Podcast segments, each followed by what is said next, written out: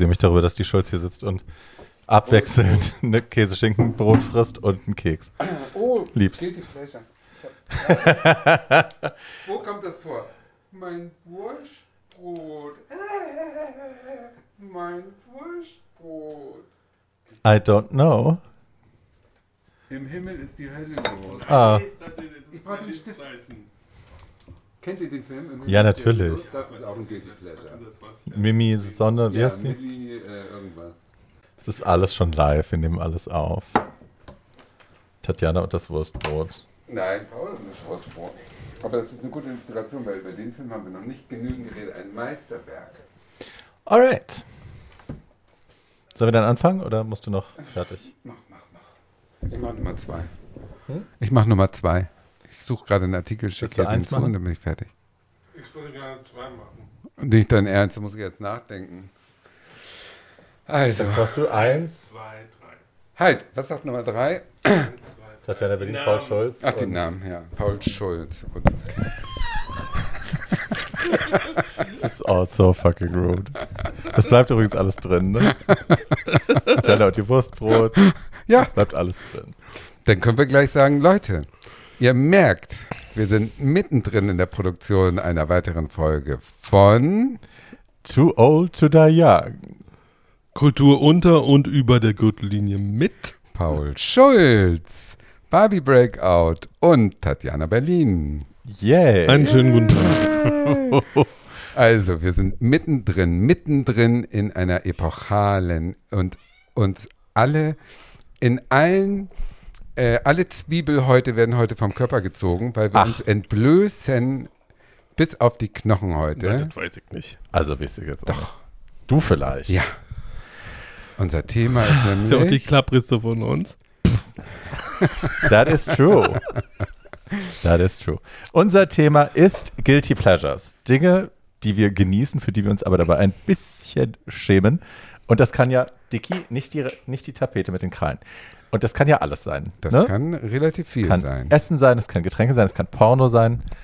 Bei uns liegt es nahe, dass es vielleicht auch Film, Funk und Fernsehen ist. Vielleicht. Es können auch Charaktereigenschaften sein. Nee. Eine Charaktereigenschaft ist kein Guilty Pleasure. Vielleicht wenn müssen man, wir nochmal definieren, was Guilty Pleasures sind. Wenn man sind. sich ein bisschen, zum Beispiel, wenn Paul, Schaden, wenn du geschluckt hast, mach dich doch mal an der... Paul ist dann auf sein Wurstbrot. Mein Wurstbrot. Die sind wirklich ein Brötchen, ich erkannt. Also ganz kurz, stell dir mal vor, du, du lachst jetzt Paul aus wegen seinem Wurstbrot. Das ist ja so, auch so ein bisschen Schadenfreude. Das Gefühl Schadenfreude. Ist das nicht ein bisschen Guilty Pleasure? Ich finde schon. Nein. Doch, wenn man Schadenfreude empfindet, empfindest du Freude über das Missgeschick von anderen. Und ich das, finde find ich, ist ein bisschen schamhaft bei das, mir. Ich finde, ich finde das so schön, dass irgendwie es festgefügte Definitionen von Sachen Jetzt säuseln sie aber sehr. Jetzt räuspern sie mal. Ich mal sagte, ich finde das schön, dass es so festgefügte äh, Definitionen von Sachen gibt. Äh, und Tatjana sagt dann einfach, ich finde das aber nicht. Ja, ja. Und definiert es komplett um. Absolut, das ist das meine Freiheit als Individuum. Das habt ihr gar nicht mitbekommen, weil wir das oft Äh, off Mike das letzte Mal besprochen haben, da fand sie, Ghosting sei Cancel Culture. Das ja. haben wir im Vorfeld zwanzig Minuten diskutiert, ja. ob Ghosting Cancel Culture ja. ist oder nicht, which it isn't. Aber ja, okay. Das macht also mich als du, Individuum aus. Individuum heißt das mit. Du, bei, beim Dschungel sagen sie auch immer Muskeltiere, also insofern ist es egal. Ist das falsch? Ja, Musketiere. Ach so, oh, mm. Musketiere. Ich dachte, Muskeltiere ist, ist denn doch falsch. Ich dachte, sie meinten. Manche Sachen sich, fallen mir auf, manche nicht. Ja. Aber die ja. Frage war, wie definierst du denn jetzt nach Brockhaus, lieber Paul, Guilty Pleasures? Merriam Webster. Merriam, call me, call me Merriam Webster. Call me Merriam Inter Webster.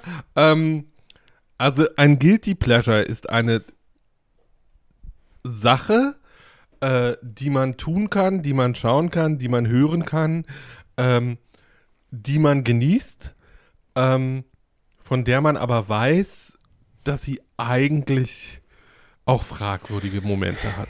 Paul, erkläre mir bitte, warum, wenn ich Schadenfreude empfinde, das nicht in diese Definition wie Faust in Handschuh reinpasst.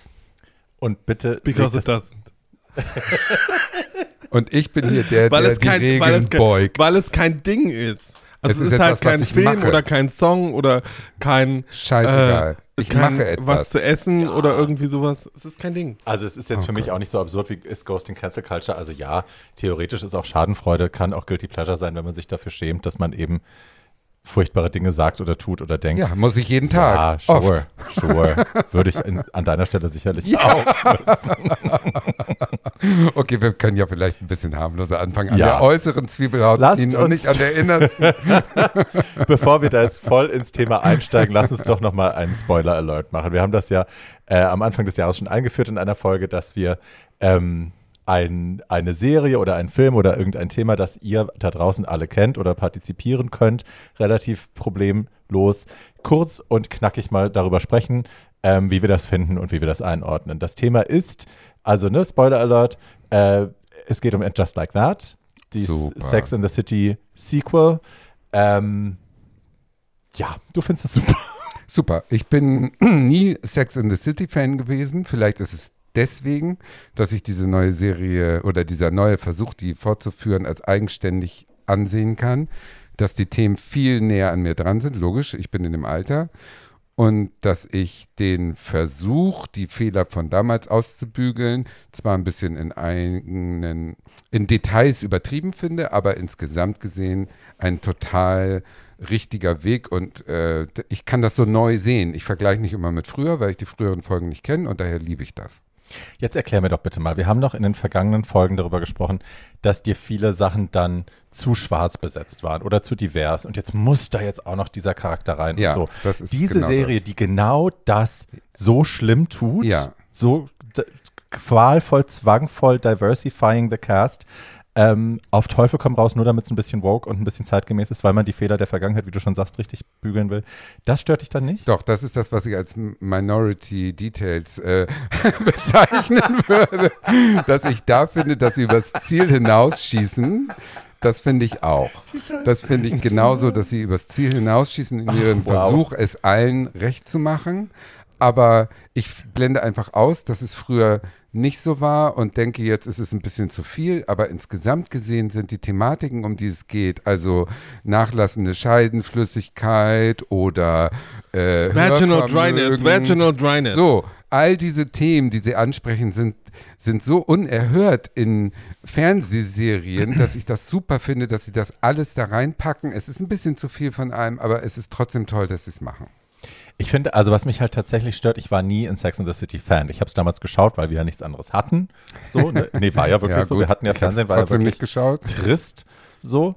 Und ja, ich habe es geschaut, ich fand es aber immer scheiße. Ich fand Carrie scheiße, weil die eine selbstbezogene, egozentrische, egoistische Alte ist, die mich irrsinnig genervt hat immer schon.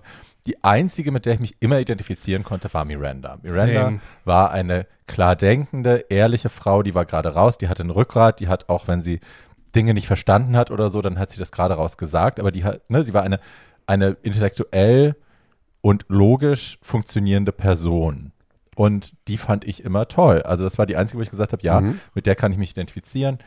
I'm okay with her. So. Und ich fand Samantha jetzt? scheiße, ich fand Charlotte scheiße, und über Carrie wollen wir, wie gesagt, gar nicht reden. Und ich habe anderthalb Folgen, zwei Folgen, glaube ich, bei Daniel geschaut, und ich war schockiert, was sie aus Miranda gemacht haben, weil sie haben sie ja eigentlich komplett neu geschrieben. Ja. Die haben ja diesem Charakter alles, was sie besonders gemacht hat, genommen und haben ihr halt so eine neue Rolle auf den Leib geschrieben, ähm, die jetzt so mit allem so struggelt, und ach, das ist aber aufregend und das ist aber auch schlimm und ich weiß überhaupt nicht, woher wer ich bin und wie ich mich artikulieren soll. Also so eine, so eine bemüht, äh, es kam mir ein bisschen vor, erinnert ihr, habt ihr The Conners gesehen? Ja. ja. Was sie aus Jackie gemacht haben. Es ja, war so ein bisschen ja. das, also die, die, weiß, die dumme, meinst. linke, Pseudo-Woke-Uschi. In die der versucht, ersten Staffel, die jetzt ja, noch ich habe da nicht weitergeschaut. Ja, ja. Genau, aber sie das, ist jetzt viel besser. Was sie dann aus Jackie gemacht haben. Also, okay. dass, dass sie wirklich, es, es wirkt, lass mich kurz sprechen, mhm. es wirkt, als hätte ein eigentlich rechtskonservativer Mensch diesen Charakter als, als das schlimmste mögliche linke Klischee geschrieben, einer, einer, einer linken Karen. Und ich fand das unerträglich, was sie aus ihr gemacht haben. Unerträglich. Okay. Paul. Ja, also ich fand nicht nur diese Figur unerträglich, sondern ich fand die ganze Serie unerträglich. Ja, ja, ja. Ich mache mich jetzt ähm, nur gerade an Miranda fest. Und äh, ich war ja früher auch eine Miranda mit Samantha-Einschlägen. Ähm, Und äh, die Figur, die ich am liebsten geguckt habe in dieser ganzen Serie, war immer Samantha. Deswegen hat sie mir jetzt schon sehr gefehlt. Mhm. Obwohl sie, obwohl sie natürlich versucht haben, sie über irgendwelche äh, angeblich stattfindenden S M S-Kommunikation äh, äh, noch vorkommen zu lassen. Das war auch völlig beballert. Ich fand es einfach unfassbar Panne geschrieben. Mhm. Äh, und habe gedacht, irgendwie... Ihr habt die, also ich weiß nicht, ob irgendjemand von den Autorinnen, die daran beteiligt waren, die alte Serie gesehen hatte, weil keine dieser Figuren stimmte noch. Steve äh, ist halt jetzt hundert. Äh, Steve ist auf einmal irgendwie ein gebrechlicher alter Mann, der war früher ein fitter, cuter Barkeeper. Absolut cute. Ähm, und Miranda ist halt, wenn man es sich mal betrachtet und ganz unabhängig davon, mit wem sie da schläft, Miranda ist halt von einem Äh, sehr selbstbewussten, sehr erfolgreichen, im Privaten sehr entscheidungsfreudigen, sagen wir mal, geradlinigen, äh, geradlinigen Rückgrat habenden äh, äh, Wesen zu jemandem geworden, der an allem zweifelt, der an nichts mehr Freude hat, äh, die aber gleichzeitig solche schönen Sachen macht wie äh, sich während ihr Mann leidend auf dem Sofa sitzt, von irgendein, äh, von einem anderen Menschen fingerbängen zu lassen und dann irgendwie kurz entschlossen dieser Person nach äh, in eine andere Stadt zu folgen und ihrem Mann das einfach mitzuteilen, wo ich dann denke, ey, Alter, äh, irgendwie, jetzt rufen wir dann aber doch mal eine Intervention aus und äh, bitten einen Psychologen dazu, weil offensichtlich hast du komplett den Verstand verloren. Ähm, Und das hat auch ne, das hat auch nichts mit dieser alten Figur zu tun, äh, sondern die Figur, so wie sie jetzt ist, ist einfach komplett behämmert. Mhm. Ähm, und das hat nichts damit zu tun, dass man nicht als weiße, sehr privilegierte Person mal darüber nachdenken könnte, warum man privilegiert ist und wie man vielleicht seine diversen Plattformen oder Privilegien mit anderen Menschen teilen könnte, sondern das hat was, das hat was damit zu tun, so wie sie damit umgeht.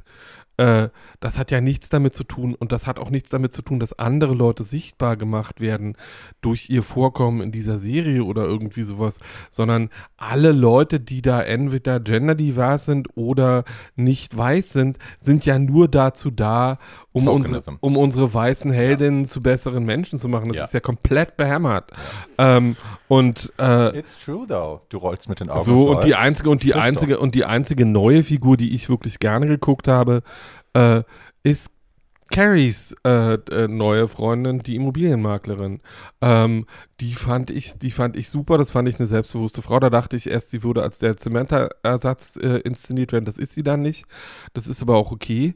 Ähm, und der Rest dieser Figuren ist einfach, da hätte ich die Drehbücher angeguckt und gesagt, Leute, das könnt ihr nicht machen, das sind alles komplette Klischees. Mhm.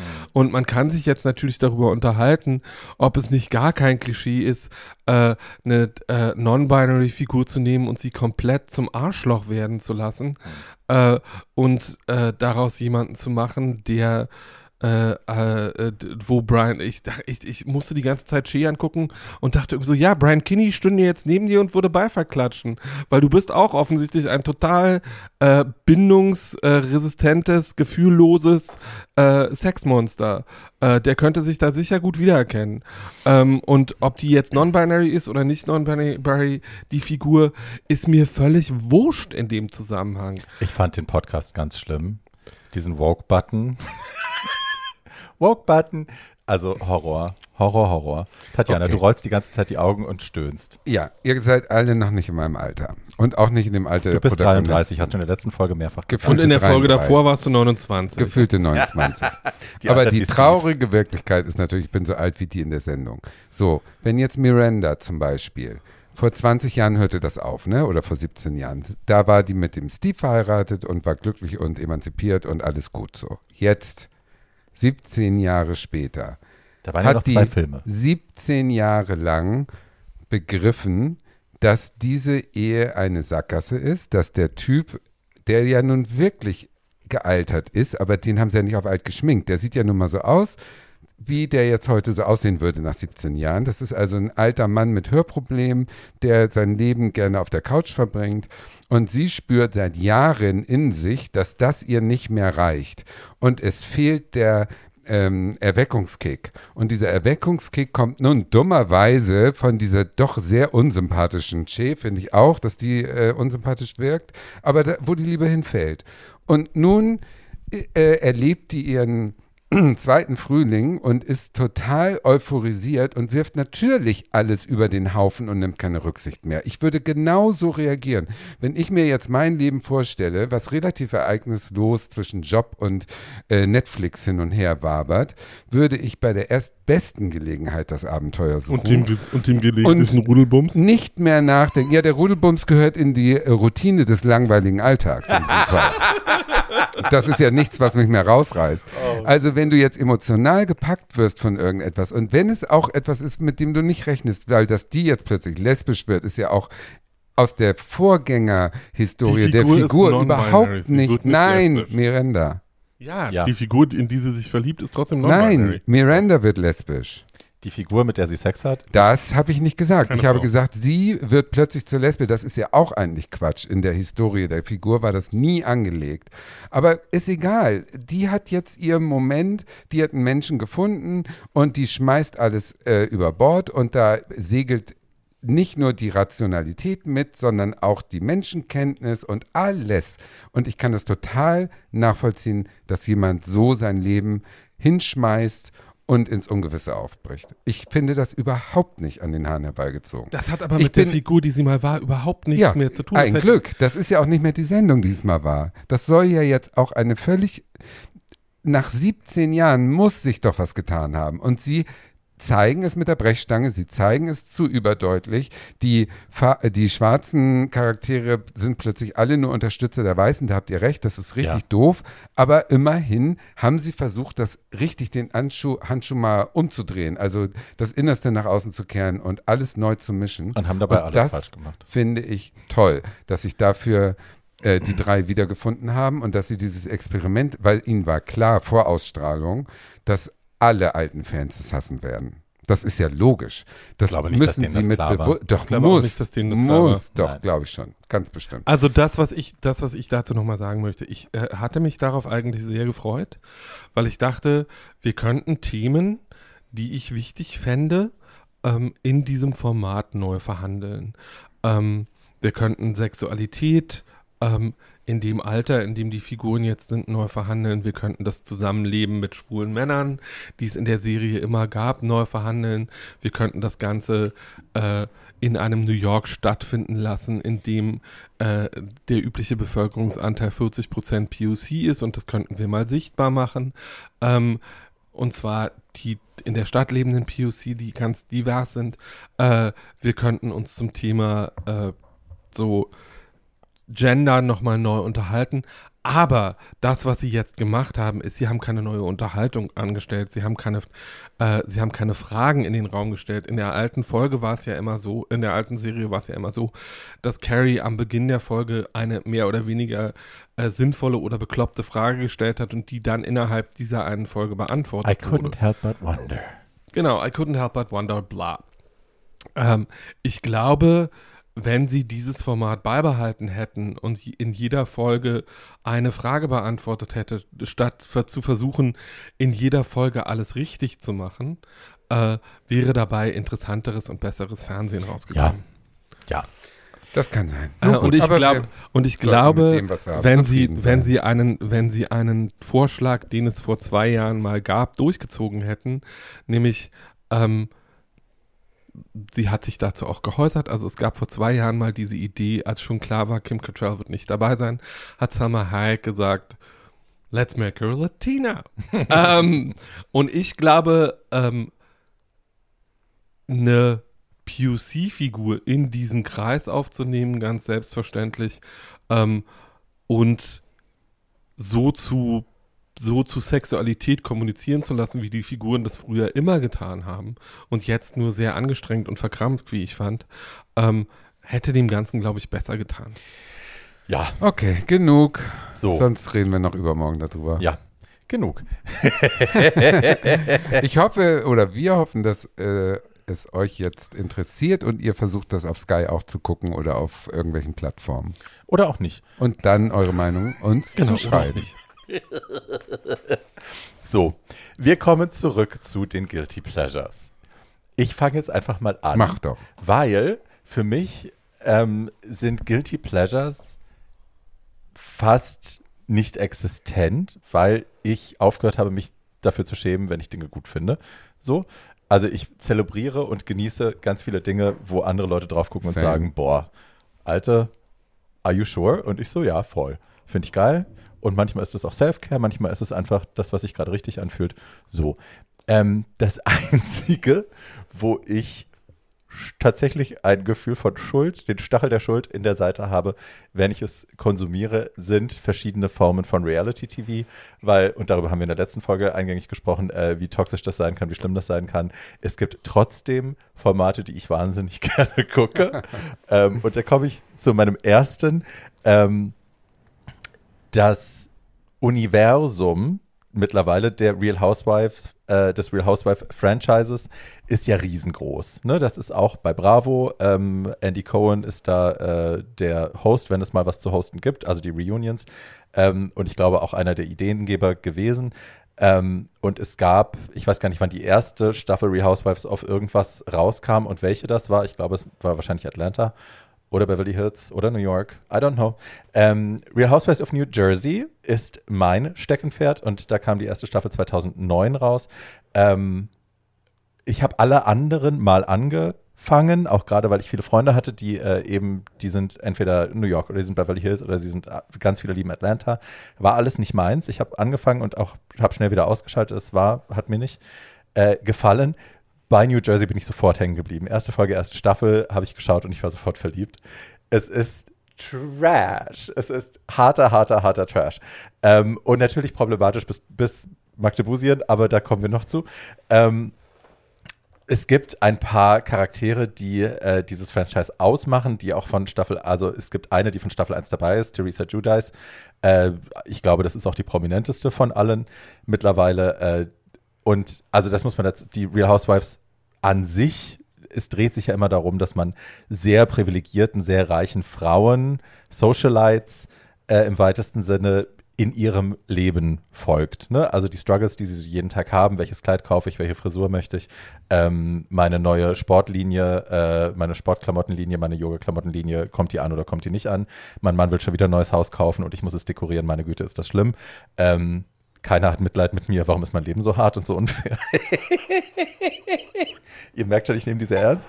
Ähm, ist da nochmal äh, anders, weil es, also New Jersey ist eben ein Format, das hauptsächlich äh, Italoamerikanerinnen begleitet. Ähm, das ist alles ein bisschen halbseiden und tendenziell, das ist aber nicht nur in diesem Franchise, sondern auch in den anderen so, äh, im, öf, öfter auch mal so ein bisschen halblegal. Also Teresa Giudice saß mittlerweile auch äh, im Knast und ihr Mann saß auch im Knast, äh, weil sie einfach äh, Fraud begangen haben, sie haben Leute betrogen, sie haben Geld hinterzogen und so.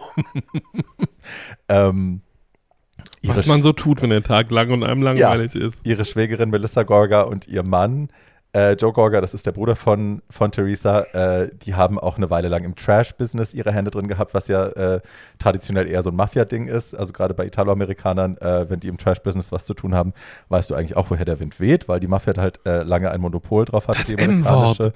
I know, böse, böse, Mob. Ähm, so, und in diesem Universum befinden wir uns. Die haben alle in New Jersey irrsinnig hässliche Häuser. Riesengroße Paläste, aber die sehen alle aus wie so eine Las Vegas-Lobby aus den neunzigern. Das ist grauenhaft eingerichtet. Keiner von diesen Nouveau Menschen... Rich vom Allerfeinsten. Oh my God. Keiner von diesen Menschen hat Stil oder irgendeinen Innenausstatter, der, ne, der also keinen Lipgloss mag. Es ist, ja, also die Geissens werden gerne Real Housewives, genau so. Man hat großes Haar, man hat sehr großes Haar, man hat äh, Plastic Surgery, man hat sehr lange Fingernägel. Ähm, wenn man Designer trägt, dann eigentlich nur Versace oder Cavalli, weil alles andere ist zu... Zu, zu dezent. Ja, ja, das möchte man nicht. Ähm, so, also es muss immer laut sein, es muss groß sein und es gibt, jede Familienfeier endet eigentlich in einer Schlägerei. Äh, man reißt sich gegenseitig die Extensions aus dem Kopf und so, man beschimpft sich, es geht um Prostitution, es geht um Knast, es geht um Menschenhandel. Es ist ein gefundenes Fressen für jeden, der irgendwas Problematisches finden will, because everything is, alles daran ist schlimm. Ist Aber das ich, geskriptet oder ist das nicht? Nee, wir hatten ja in der Reality-Folge, äh, in der letzten Folge auch schon drüber gesprochen, was jetzt Scripted Reality ist und was nicht. Die sind nicht gescriptet offiziell. Natürlich okay. gibt es von den Plot Producern Plotpoints, die ja. eingebaut werden. Also wie das Christening äh, des Kindes, ja. Ja. wo es dann eskaliert. Ja, das ja. ist dann natürlich nicht okay. gescriptet. Ges- Das ist dann natürlich nicht gescriptet, die schlagen sich in Wirklichkeit äh, die Schädel ein und reißen sich die Extensions aus dem Kopf. Aber ähm, diese geheizt, Zusammenkünfte aber, werden ja. halt zusammengeführt und natürlich gibt es auch Storylines, die ja. voraussehbar sind und, und angelegt werden und so. Ähm, die New Jersey Housewives waren die ersten Housewives, wo es äh, Familienverbande gab, also wo die Housewives untereinander miteinander auch verwandt waren oder eingeheiratet waren oder so. Nicht alle, aber viele. Ähm, es gibt zwei Spin-Offs aus dem, aus dem New Jersey Franchise und es gibt halt so ein paar Stars. Also Danielle Staub ist der größte Star aus diesem Franchise, die nicht mehr dabei ist. Teresa ist noch die einzige, die dabei ist. Äh, von Anfang an, Danielle Staub war Staffel eins und zwei, glaube ich, dabei. Und dann immer noch mal so als Freundin wurde sie dazugeschnitten, aber sie gehörte nicht mehr zum festen Cast. Ähm, und Danielle ist ein Charakter, den man gesehen haben muss, um sie zu verstehen. Ich habe die das erste Mal on Screen gesehen und bei mir sind sofort alle roten Flaggen angegangen. Da hat sie nur fünf Sätze gesagt und ich wusste sofort, um Gottes Willen, you are toxic, the house down boots dot com. Also die ist wirklich, du siehst die das erste Mal sprechen und du siehst sofort, okay, die ist manipulationsaffin, die weiß genau, wie sie wen um den Finger wickelt. Ähm, und das ist auch nicht gespielt, so ist sie halt einfach. Äh, die war, in der ersten Folge gibt's diesen, in der ersten Staffel gibt es diesen riesen Eklat mit Teresa, da war sie schon neunzehn Mal verlobt, mittlerweile sind es ja ein paar Staffeln später, da ist sie jetzt auch schon ein paar Mal mehr verheiratet gewesen und zwanzig Mal mehr verlobt wahrscheinlich und so. Und man, es ist wahnsinnig gutes Fernsehen, wie sie sich da gegenseitig zerfleischen und so. Ähm, die hatte schon den Namen gewechselt, über die wurde ein Buch geschrieben und so, also das kam dann alles raus im Laufe der Folge und das ist alles real, das ist real information. Irrsinnig unterhaltsam. Der Guilty-Part fängt dann da an, wenn man sich anfängt, mit zum Beispiel Danielle Staub ein bisschen mehr zu befassen und ein bisschen zu hinterfragen, wie die eigentlich zu der Person geworden ist, die sie da ist und zu der Person, die wir alle hassen, obwohl sie wahnsinnig gutes T V ist, aber man hasst sie. Ähm, und dann findest du halt raus, dass die, ne, also die, Tochter, die Mutter war fünfzehn, als sie sie bekommen hat, dann wurde sie irgendwie adoptiert, dann wurde sie ab acht Jahren immer wieder missbraucht, bis sie sich nach eigener Aussage mit elf das erste Mal gewehrt hat. Also da steckt ein irrsinnige, eine irrsinnige Leidensgeschichte dahinter, bis sie zu dieser Person geworden ist. Und dann plötzlich fühlt man sich natürlich schuldig dabei, dieser Person dabei zuzuschauen, wie sie eben so reagiert, wie sie es nur kennt und wie sie es nur kann. So. Ähm, trotzdem, muss ich sagen, freue ich mich auf jede neue Staffel. Es ist eine dieser Staffeln, die ich früher immer illegal gestreamt habe. Mittlerweile kann ich sie auf Amazon die ganze Staffel kaufen und ich mache sie jedes Mal. Um, because it's fucking good T V. Und ja, ich liebe es, diesen Damen zuzuschauen. Äh, jedes, jedes Jahr haben sie ein neues Gesicht, neue Titten, neue Ärsche. Die Haare werden immer größer, es wird alles immer absurder. Ähm, and I'm absolutely here for it. Also, das ist ein guilty pleasure. Ich das werde einen Zusammenschnitt der schlimmsten Momente in die Shownotes packen. Ähm, ja, wenn ihr, es gibt ja mittlerweile gibt es die Real Housewives auch auf Netflix zu schauen, aber ich glaube nur Beverly Hills und Atlanta. Ähm, ich hoffe, New Jersey kommt irgendwann dazu, weil das ist wirklich, also ja, Television Gold, muss man sagen. Die Gesichter, ja, ich hab's nie beide gesehen. So, ich kann äh, nichts dazu sagen, weil ich Nein, nein, ich, ich finde das natürlich äh, ich finde das schön, dass Barbie sich davon unterhalten ja, f- äh, fühlt. Ähm, ich finde das alles hochgradig problematisch und extrem frauenfeindlich. Which is what das, I said. Ähm, ja. Das äh, muss ich ja aber nicht unbedingt widersprechen. Deswegen ist es ein guilty pleasure. Ähm, That's why it's guilty. That's why it's guilty. Was hast du denn für ein guilty pleasure? Ähm, ich überlege gerade jetzt, womit ich anfange. Bei dem einen. Jetzt kommt so Gunter Grass, ist mein guilty pleasure. Nein, nein, nein, nein, nein. Genau. Der war öfter als einmal reading, verheiratet. Das reading ist ganz Proust, schwierig. Reading Proust in a straight back chair. Oh. Ähm, nein. Also, äh, mein guilty pleasure ist, äh, ich überlege jetzt gerade, ich fange mal mit dem, ich fange mal mit dem Dreigestirn an. Äh, weil das, das wird schon einfach, jetzt sehr unterhaltsam, weil das, weil, das einfach, weil das einfach erklärt ist. Äh, mein guilty pleasure sind äh, gute romantische, äh, oder sagen wir mal romantische Komödien, ob gut oder nicht, kann das Publikum selber beurteilen, in denen berühmte Männer ihre Hosen ausziehen. So. Moment, da muss ich kurz drüber nachdenken. Kennen wir Barbie, bevor er anfängt? Fällt dir eine romantische Komödie ein, wo Männer ihre Hose ausziehen? Natürlich nicht. Also ich habe jetzt gerade Pam und Tommy angefangen, da fällt die Hose ja sehr. Aber nee, romantische ja. Komödie, nee, das ja, ist ja eher so ein Julia Roberts Ding. Also Hugh Grant sowas, mit runtergelassener Hose? Ja, sowas nee. in der Richtung. Nee. Also fällt dir irgendwas an? Mir auch nicht. Also, dann wird das ja jetzt auch edukativ, das hätte ich gar nicht ja, gedacht. Aber doch, so aber Paul. Ähm, das hast du natürlich. Ja, ja, bla. ähm, das, das so, ich mache wieder die Sophia und sage, wir stellen uns vor, Hollywood zweitausendzehn. Leute überlegen sich, ähm, was hat man denn noch nicht gesehen und wie könnte man das inszenieren? Es gibt diese Idee, dass man äh, romantische Komödien macht, die sich um das Thema Sex drehen, äh, weil Sex ist ja irgendwie erfolgreich und äh, man äh, besetzt dabei aber sehr ernsthafte Schauspielerinnen und gute Schauspielerinnen und gute Schauspieler, beziehungsweise, naja, gute Schauspieler auch nicht immer, aber jedenfalls berühmte männliche Schauspieler ähm, und Äh, diese Idee war offensichtlich so ansteckend, dass innerhalb von zwölf Monaten gleich drei dieser Filme produziert worden sind. Und diese Filme heißen im, äh, im, äh, im, in der Abfolge ihres jeweiligen Erscheinens Love and Other Drugs oder auf gut Deutsch Nebenwirkung inklusive, Freunde mit gewissen äh, Vorzügen oder auf gut Englisch Friends with Benefits und äh, No Strings Attached oder auf gut Deutsch Freundschaft Plus. Also so. Friends with Benefits war Ashton Kutcher und Mila Kunis, richtig? Ähm, also ich... Oder äh, was Justin? Ich referiere mal, ich referiere mal kurz in umgekehrter Reihenfolge. Äh, Freundschaft Plus oder No Strings Attached waren äh, Natalie Portman und Ashton Kutcher in einem Ivan Reitman-Film. Ivan Reitman Jesus. hat so wunderbare Sachen wie Ghostbusters gemacht. Mhm. Freunde mit gewissen Vorzügen Äh, waren Mila Kunis und Justin Timberlake There we go. Ähm, in einem Film von Will Gluck, der vorher äh, Straight äh, Easy A gemacht hatte mit Emma. Äh, Kennen wir alle. So, ähm, und äh, so Love and Other Drugs, äh, in Nebenwirkung inklusive, war von Edward Zwick und mit Jake Gyllenhaal und Anne Hathaway besetzt. Also wow. gute Besetzung, so, soweit. Gute, gute Besetzung, die guten Besetzung, die guten Besetzungen äh, gehen, äh, sind nicht nur in den Hauptrollen, sondern diese drei Filme haben alle etwas gemeinsam, nämlich dass sie von riesigen schauspielerischen Talenten in den Nebenrollen nur so strotzen. Also Patricia Clarkson ist dabei, Kevin Kline ist dabei, Greta Gerwig ist dabei, äh, Oliver Platt ist dabei, Judy Greer ist dabei, äh, Jill Clayburgh ist dabei, also äh, die große, ernstzunehmende amerikanische Schauspielerin. Das liegt unter anderem auch daran und deswegen, jetzt kommen wir dazu, warum ich mich dabei nicht schuldig fühle, dass alle diese drei Filme versuchen, ähm, dass Üb- die üblichen äh, Rom-Com-Klischees zu umschiffen, indem sie eigentlich alle dieselbe Geschichte erzählen. Nämlich eine junge Frau, die sehr beschäftigt ist oder äh, warum, ob jetzt aus beruflichen oder privaten Gründen, ist erstmal völlig sekundär, ähm, Such, oder gerade von der Liebe enttäuscht worden ist aus irgendwelchen Gründen, sucht sich einen sehr attraktiven jungen Mann, äh, dem sie sagt, außer Ficken gibt's hier nichts. Ah, so. Okay. Ähm, und also das Rollenmodell ein bisschen modernisiert. So, das ja. Rollenmodell ein bisschen modernisiert.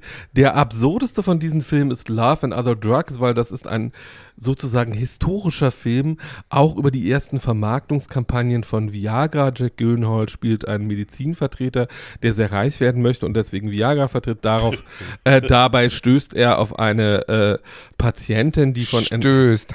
Ent- äh, ja, ja.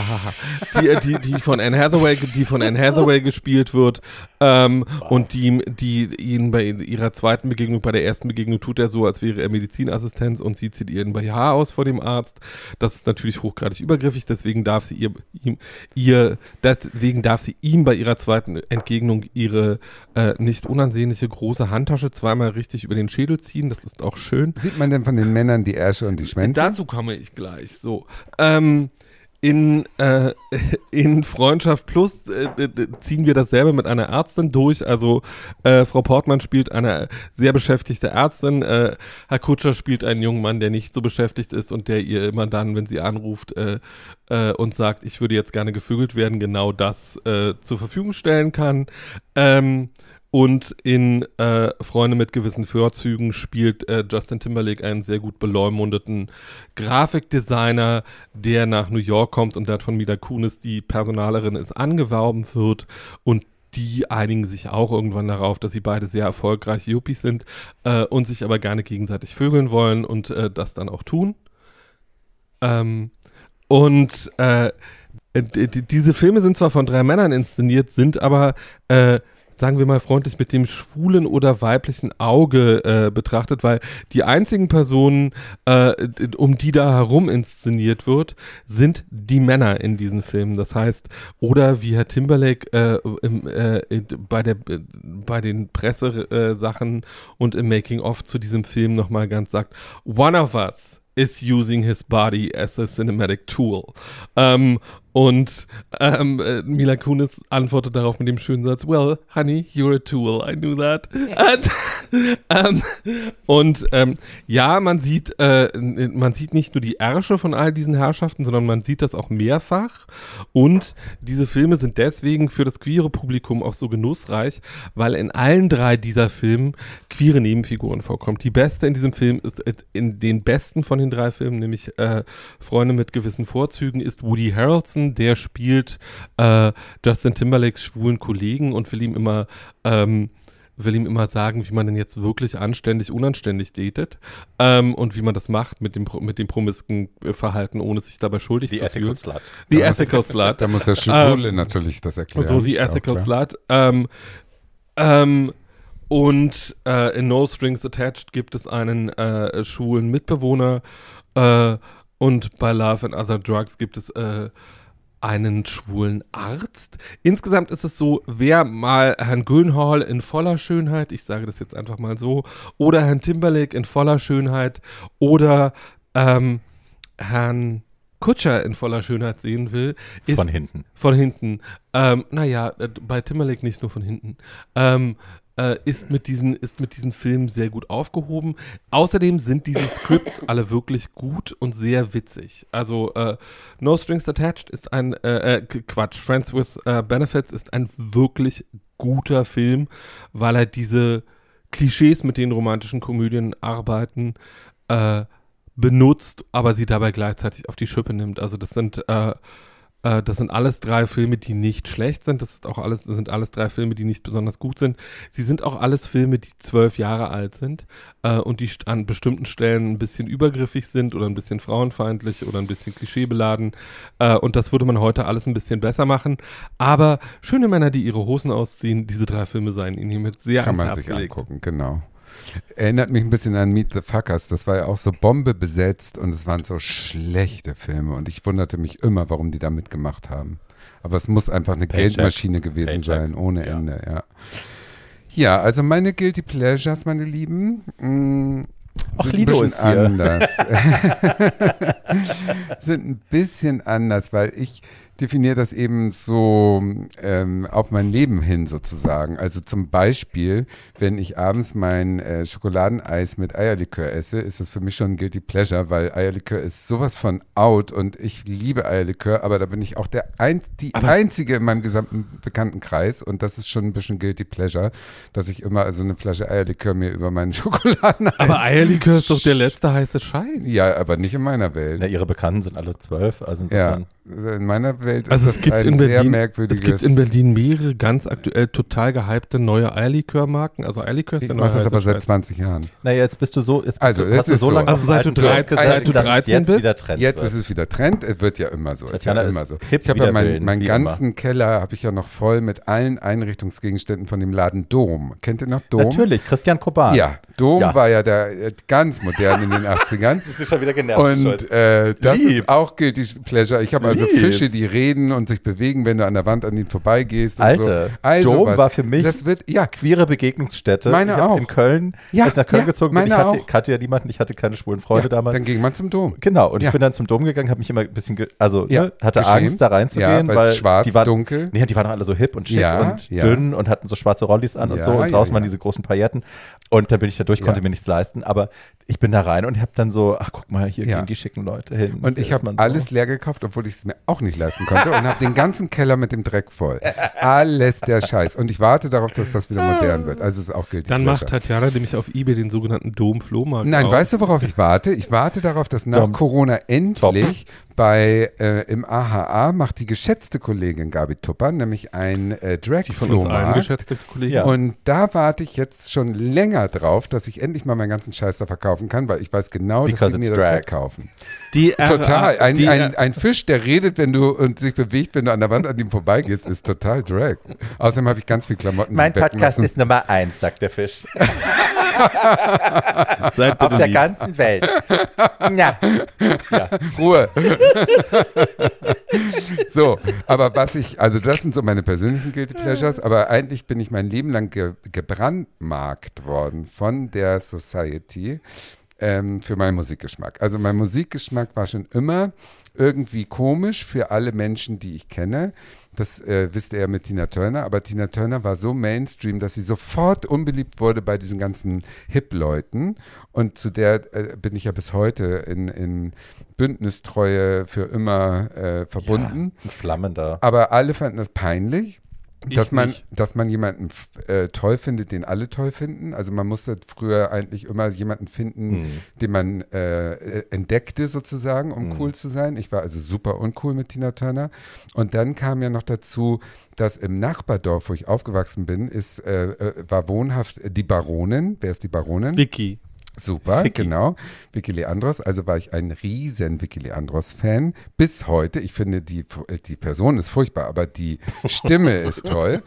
Und äh, ich liebe das Leben ist für mich das I Will Survive und ja. äh, Strong Enough hoch hundert in Deutsch. Und das habe ich auch gerne gehört und das war auch schon immer peinlich. Und dann kam ja, als ich nach Berlin zog, dann äh, kam ich ja in Berührung mit diesen äh, politisch korrekten äh, Drag-Szene Kreuzberg. Und da habe ich dann ja, als ich mit Zarah Leander ankam, da war ich ja richtig, richtig unten durch. Da war also alles zu spät. Und seitdem habe ich ja als Signature-Song extra immer, wenn ich irgendwo auftrete, singe ich als erstes, ähm, also singen, äh, playbacke ich schlecht als erstes Kalt gestellt von Zarah Leander. Aber liebes, so bist du doch einfach. Ja, so bin ich auch einfach. Und das ist ein super Guilty Pleasure natürlich, weil ich weiß selber um die ganze Problematik, finde aber trotzdem, wenn ich das alleine höre, äh, die Stimme schön und äh, höre es trotzdem. Ja, in und meinem das Leben gilt Guilty weiterhin lieber Zarah Leander als Margot Honecker, aber das ist egal. Ja, aber die hat nicht gesungen. Weiß man's? Also ich hoffe. Sie nicht, nein. Die, nee. Aber solche Musik äh, hat mich immer sozusagen so ein bisschen, äh, ja, da musste ich immer ein bisschen äh, rechtfertigen und mhm. äh, alles, was man rechtfertigen muss, ist auch für in, mein, in meiner Definition ein bisschen Guilty Pleasure. Ja klar, wenn man mit Leuten umgeben ist, die so sehr viel Wert darauf legen, dass alles cool sein muss und neu sein muss und ja. anti und so. Ja. ja, sure. Es war sure. immer Beyoncé und nicht Tina Turner, weißt du, so nachdem. Weil die auch nicht Mainstream war, so, right. Beyoncé. Ja, aber die war trotzdem die, die ja, wenn ja, ja, schon ja. so eine dann. Nee, aber Beyoncé ich kenne so Gays auch, so. die dann auch Cher scheiße finden und Abba scheiße ja, finden und so. Ja, ja. Und man darf das alles nicht und es ja. muss Lana Del Rey sein und so, wo ich auch denke, genau. Leute, seriously? Ja, genau. Warum muss und, es Lana Del Rey sein? Was ist denn an Lana Del Rey so toll? Ja, ich, kann's ich nicht warte bis heute auch noch auf Erklärungen, ja, aber jetzt offenden wir a lot of people. I'm sorry. Ja, Don't genau. unfollow. Nein, es ist gar nicht schlimm an Lana, aber Lana und Tina ist nun wirklich kein Vergleich. Nee, nee, nee, wirklich nicht. Und dann habe ich natürlich im privaten Bereich auch Guilty Pleasures, für die ich mich eigentlich nicht schäme, aber dann doch natürlich ein bisschen schäme. Also um der Aktualität jetzt nochmal ein bisschen, zwei Wochen später nach äh, Ende der Staffel Ich bin ein Star, holt mich hier raus, also wie soll ich sagen, also mit einem der Hauptprotagonisten. Möchtest du gerne schlafen? Habe ich geschlafen, aus oh. Versehen. Wir sagen keine oh, Namen. Wir sagen keine Namen. Ja, aber das ist natürlich eine pompöse Geschichte. Als ich da in, äh, auf, auf, auf, äh, ohne, normalerweise lasse ich mir immer ein Gesichtsbild schicken und das, äh, da war die Notgeilheit scheinbar so groß, dass ich es nicht gemacht habe und habe nur ein sehr gutes Körperfoto von hinten gesehen und habe gedacht, da gehst du mal hin, der wohnt in der Nähe. Und äh, als die Tür aufging und die Person als Schemen in der dunklen Wohnung sofort wieder zurückhüpfte ins nackt ins Schlafzimmer, habe ich nur diesen riesen Wohnraum gesehen, der ausgestattet war wie äh, Versailles, und bin dann sofort äh, neugierig geworden und habe den dann im Ähm, Schlafzimmer dann äh, arschhochgesicht im Kopfkissen vorgefunden und dadurch dann auch eine Perspektive gehabt, die okay war, die mich äh, genug äh, so. Und ich ahnte ja schon, äh, auf wem ich liege, aber das habe ich dann ausgeblendet und das ist im Nachhinein ein bisschen ein Guilty Pleasure. Hast du nicht auch, äh, wir wollen jetzt keine Namen nennen, aber einen prominenten deutschen ja, Sänger, der auch aus Versehen von einem Schiff und so? Ja. Da warst du doch auch, da bist ja. du wegen, weil du die Wohnung sehen Da habe ich noch vorher auch. gefragt. Ich habe ja. gesagt, sieht der nicht gut aus auf dem Foto? Und alle so, ja, und keiner hat ihn erkannt, weil der da gerade so eine Phase hatte, wo ja. er gut aussah. Und dann komme ich da hoch und äh, dann wird die Tür aufgemacht von einem sprechenden Poloch quasi. Also er, dreh, er war schon umgedreht in der Tür beim Aufmachen. Ich weiß nicht, wie er die Türklinke, mit welchem Körperorgan. I can tell you. Ich weiß es nicht. Auf jeden Fall hat er es irgendwie geschafft. Und das Poloch quäkte in einem breiten bayerisch äh, Fick die dicke Mutti. Und da ich auch diese Wohnung sah, die hat er nur wirklich aus, gesagt, ja, die dicke Mutti. Mutti. Wow. Und ich bin immer noch so stolz, dass ich dabei denn auch einen Ständer gekriegt habe. Das ist ja das Schlimmste. So stolz bist du? Also Wo ist der, der Stolz in dieser der, Geschichte? Der Stolz ist untrennbar mit Guilty Pleasure verbunden. Ah. Also man muss sich ja totschämen, dass man in der Situation einen Ständer kriegt. Ich könnte nicht. Nö. Doch. Muss man nicht. Doch, es war ganz nicht. schlimm. Schatz, mich machen Sachen heißt, die sind so. Ja, also. so schlimm. Das sind ja, aber auch Guilty Pleasures. Da, da hast aber du das sind recht. doch Guilty Pleasures. Ja, ja, ja, ja. Und insofern, dass ich da den einmal durch die Wohnung gebumst habe, aber als ich sie dann auch gesehen habe, wieder an der Haustür aufgehört, rausgezogen, weggegangen bin. Mhm. Ne? Weil ich wollte ja nicht mit dem reden. Ich meine, dieses. Ja, der wollte das, wahrscheinlich auch nicht reden. Nee, also, aber das ja. Reden war das Schlimme. Ja, ja. I got you. Und insofern war das auch ein Guilty Pleasure. Und es war aber auch aus Versehen. Also meine, meine Guilty Pleasure Sexabenteuer sind im Prinzip aus Versehen und insofern kann ich da gar nichts für. Ich bin nicht schuld. Ich wurde in diese Situation vom Schicksal geworfen und musste, ja, damit, und musste damit umgehen. Und Gra- musste Grinder kam mit einem Schaufelbagger und hat es dahin geworfen. Grinder made me do it. Ich musste das tun, was das Schicksal mir in den Weg stellte. Das ist wie Scarlett, die die Erde in die Faust nimmt und nach oben hält und sagt, äh, I will survive. Ja. Ich werde so. nie wieder hungern. Ja, genau das. So fühlte ich mich jedes Mal. Wow. Im Prinzip leicht missbraucht. Man muss sagen, im Prinzip fühlte ich mich leicht vom Schicksal missbraucht. Oh, aber ich stand, äh, meine Frau, und insofern, ja. ja. Das ist ein Guilty Pleasure. Das wollte ich eigentlich gar nicht erzählen. Ich war eigentlich bei Musik, aber gut, schön, dass wir über meine Sexualität. Es war ein schöner, sehr unterhaltsamer Schwank, Schwenk. Und das ist erst der erste Teil, der zweite kommt später. Du. Alles gut. Ähm. Slow clap für Tatjana. I'm very Mic happy. Drop. Barbie, möchtest du anschließen oder soll ich? Ich mache, ich mache, ich mache. Ich, kann, ich könnte auch gerade nicht. Ich bin gerade wow. so ein bisschen. Wow. Ja. Very that. Ähm, ihr Lieben, ich habe ja beim, bei der ersten Runde schon äh, die Real Housewives of New Jersey ähm, verbraten und äh, es wird nicht besser. Wir bleiben bei Reality-T V und es wird nicht besser, es wird schlimmer tatsächlich noch, aber wir bleiben ein bisschen im selben Fahrwasser. Angst. Die Rede ist von Mob Wives. Kennt ihr Mob Wives? Nein. Ich weiß, was es ist. Also Mob ist ja, ne, das amerikanische Wort für Mafia. Genau. Und äh, das, was bei Real Housewives of New Jersey immer schon so mitschwingt, dass es so halblegal ist und dass manche von den Leuten immer, they, they're going away for a year or two, heißt dann immer, sie gehen in den Knast, aber es darf nicht ausgesprochen werden. Äh, jetzt sind wir mittendrin. Also die, die Prämisse der Serie, die Idee der Serie, von, ein, von der Schwester einer der Darstellerinnen erfunden und ausgedacht, ist äh, eben, dass die alle Beziehungen zur Mafia haben, beziehungsweise aus Mafia-Familien kommen, aus einer Mafia-Dynastie. Alle Frauen, die da mitmachen, äh, sind entweder Tochter von einem Mafia-Boss, waren mit einem Mafia-Boss verheiratet, der gerade im Knast sitzt, oder so. Darf ich ganz kurz, bevor du alles erzählst, ja. darf ich eine ganz wichtige Frage, sonst höre ich gar nicht Sehr zu. Sehr gerne. Müssen die nicht alle sofort nach Ausstrahlung jeder Folge in den Knast wandern und nee. verhaftet werden? Nee, okay, weil gut. die nur Angehörige sind und selber angeblich nichts getan haben. Ah, okay. So. okay. Ähm, und natürlich sitzen die im Schnitt hundert Stunden daran und okay. prüfen mit jedem Anwalt ganz genau, was gesendet werden okay. kann und was nicht. Ist klar. Okay, okay. So.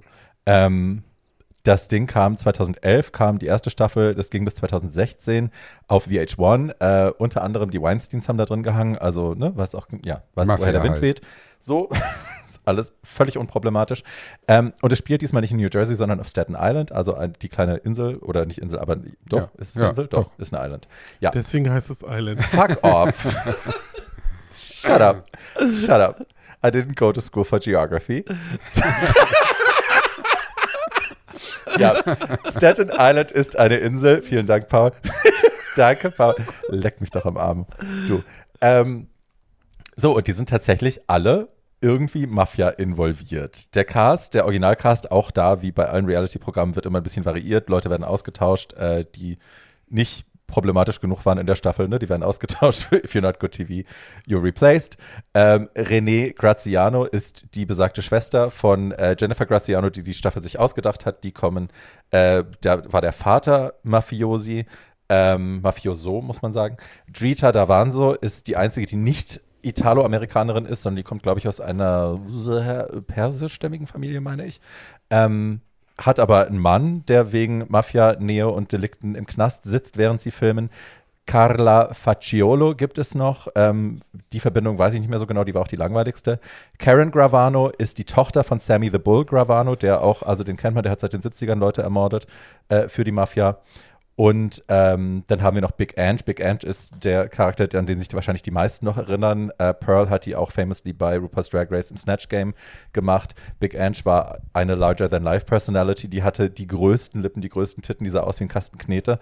Also die war wirklich nicht schön. Die hat keine Plastic Surgery, hat sich schöner gemacht als vorher. Sie fand sich super.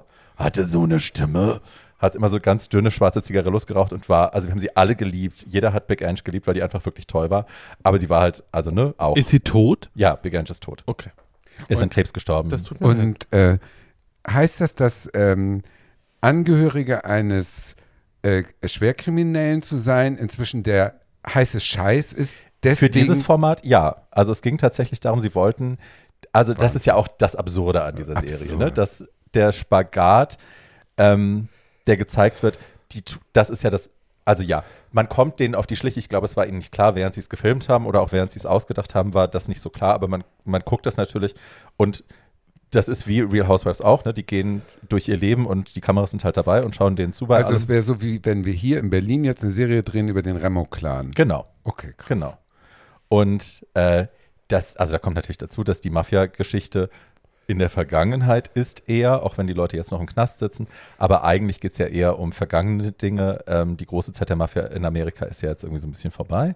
Aber ähm, ja, ja. Okay. Und der Spagat, also das, das, was man natürlich beim Zuschauen sofort merkt, ist, dass die einerseits irrsinnig stolz sind auf ihre Heritage, alle. Also auch, ne, die sind in dieser, in dieser Welt groß geworden, dadurch haben sie alles, was sie haben, den ganzen Reichtum, den sie haben. Da gibt es auch überhaupt kein Schuldbewusstsein. Wahnsinn. Also ich lebe in diesem Riesenhaus, ich habe noch keinen Tag in meinem Leben gearbeitet, ich habe Millionen auf dem Konto. Ähm, und das Geld habe ich halt, weil ich das habe. So. Also dass das aus, also Blutgeld ist, ähm, steht nie zur Debatte eigentlich, dass es da ein Schuldbewusstsein geben müsste, steht nie zur Debatte. Ja. Ähm, und man ist stolz darauf, aus dieser, aus dieser Familie zu kommen. Man befolgt die Regeln, also äh, es wird auch The Rat, dass man, you, you, you cannot be a rat, also jemand, der mit den Bullen kooperiert. Und so ist das Allerschlimmste. Es gibt eine äh, der, der Ladies, die da mitmachen, deren Vater hat, glaube ich, einen Deal gemacht dann mit den Bullen und hat äh, da ein paar Sachen, hat ein paar Leute quasi ans Messer geliefert. Ähm, Und die ist immer noch persona non grata deswegen, because her dad was a rat. Also ne, die Regeln werden nach wie vor befolgt. Gleichzeitig proklamiert man aber, mit diesem Leben nichts mehr zu tun haben zu wollen und äh, sich davon freitanzen zu wollen. Und man möchte natürlich nichts damit zu tun haben. Trotzdem macht man bei einer Show mit, die so heißt. Mhm. Das ist wie Derek Barry bei Drag Race, der immer sagt, uh, I don't want to be Britney anymore und oops, I did it again. So, it's very ja. that. Ähm, es funktioniert von vorne und hinten nicht, es macht logisch keinen Sinn. Aber es ist halt so vulgär. Also wenn man sich vorstellt, Real Housewives of New Jersey ist schon super trash, dann ist das jetzt halt die, die Sailor-Variante, also die am Hafen äh, groß Noch geworden schlimmer. Ist und irgendwie in der Gosse lebt und so. Ja, so ist es halt. Es ist, ähm, ich habe so ein paar äh, Kritiken zusammengeschrieben. It has a vulgar charm worse than Real Housewives of New Jersey. It's appalling, funny and frightening. Um, imagine the angriest Real Housewives uh, ratcheted in overdrive all the time. So ist es halt. Also es ist wirklich schlimm und sie glorifizieren konstant das Leben in einer grundillegalen, grundmoralisch befreiten Welt. Gleichzeitig knüpft man als Zuschauer aber perverserweise irgendwie auch Sympathien an diese Frauen. Man, ne, man identifiziert ja. sich mit denen manchmal, man irgendwie kann da, also gerade Big Ange zum Beispiel ist halt ein riesen Sympathieträger, man kann an der Frau eigentlich nichts Schlechtes finden, außer alles. Aber man liebt sie halt trotzdem. Und ein Faktor, der natürlich völlig klar ist, ne? Das ist für alle Italoamerikaner ist das so ein Judasdienst. Also es ist, ne, es bestärkt alle die schlimmsten Klischees, wie Real Housewives of New Jersey ja auch schon. Alle haben sie mit der Mafia zu tun, alle ist illegal, äh, alle reißen sie sich sofort, prügeln sich sofort, keiner kann sich gerade artikulieren, keiner hat irgendwie einen ehrlichen Nerv im Leib und so. Also all diese schlimmen Klischees, diese rassistischen Klischees, die wir alle schon lange kennen, werden da wieder bestätigt und auch Staten Island wird natürlich äh, steht überhaupt nicht gut da. Und natürlich sind auch ganz viele Opfer dieser Familien, haben sich dann zu Wort gemeldet nach dem riesigen Erfolg dieser Serie und haben gesagt, Leute, es kann wirklich nicht sein, dass hier diese Leute viel Geld verdienen damit, dass sie jetzt hier irgendwie äh, mit gefeiert, dem, was ihre Familien ja. angerichtet haben, das als Bonus noch gewertet wird und dass ihnen noch eine Fernsehshow gewidmet wird. Ähm, und also ich habe die ersten drei Staffeln, glaube ich, habe ich sehr, sehr gerne gesehen und danach habe ich immer noch mal reingeschaltet und habe dann auch irgendwann aufgehört. Ähm, aber ich habe sie alle gesehen. So, guilty pleasure, it is very guilty for me, because, naja, muss, müssen wir nicht drüber reden, warum.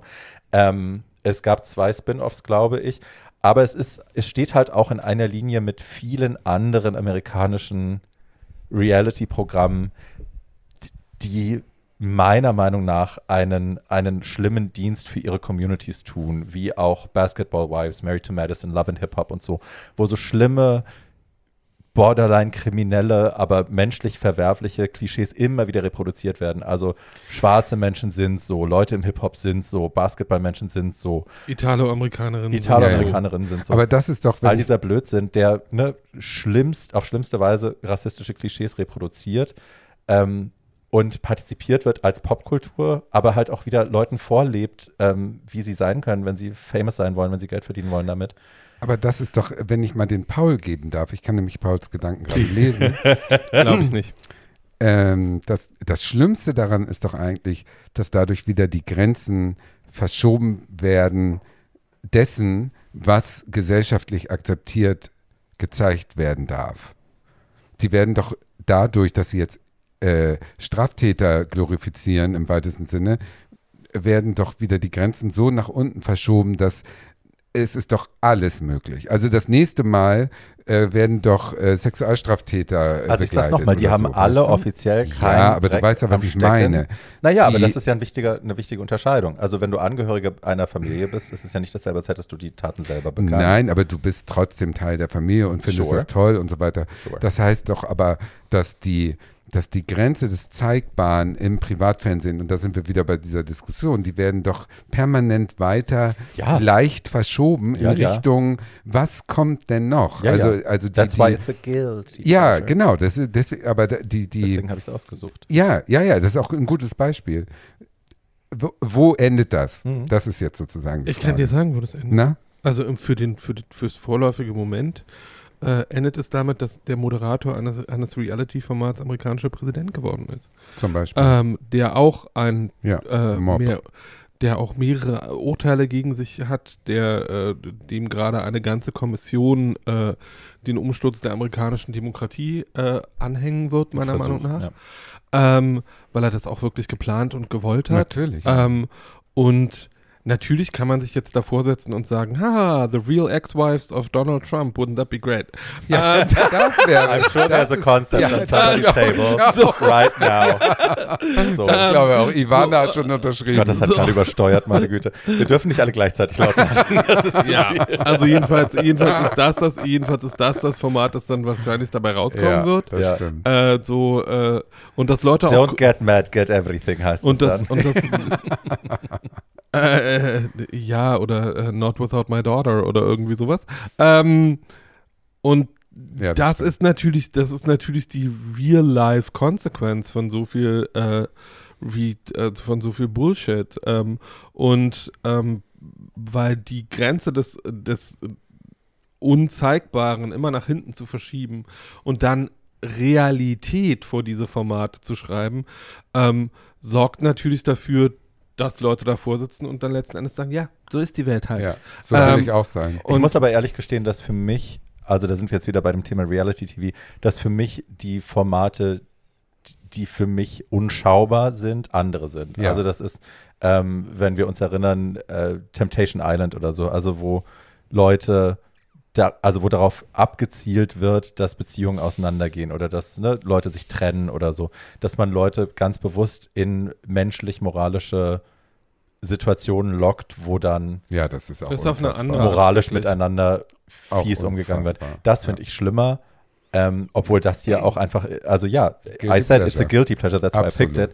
Ähm, das ist Dreck, das ist ja. Dreck und ich, ist, ich mache hier keine, keine Aufforderung, Dreck. Das anzugucken. Nein, nein, nein. Ich aber finde ja. das auch als Beispiel super, weil klar, man, man hat immer äh, Sachen, die man schuldbewusst guckt. Right. Ja, gerade bei Reality. Right. Absolut. So, dann, äh, ich komme mir so harmlos vor.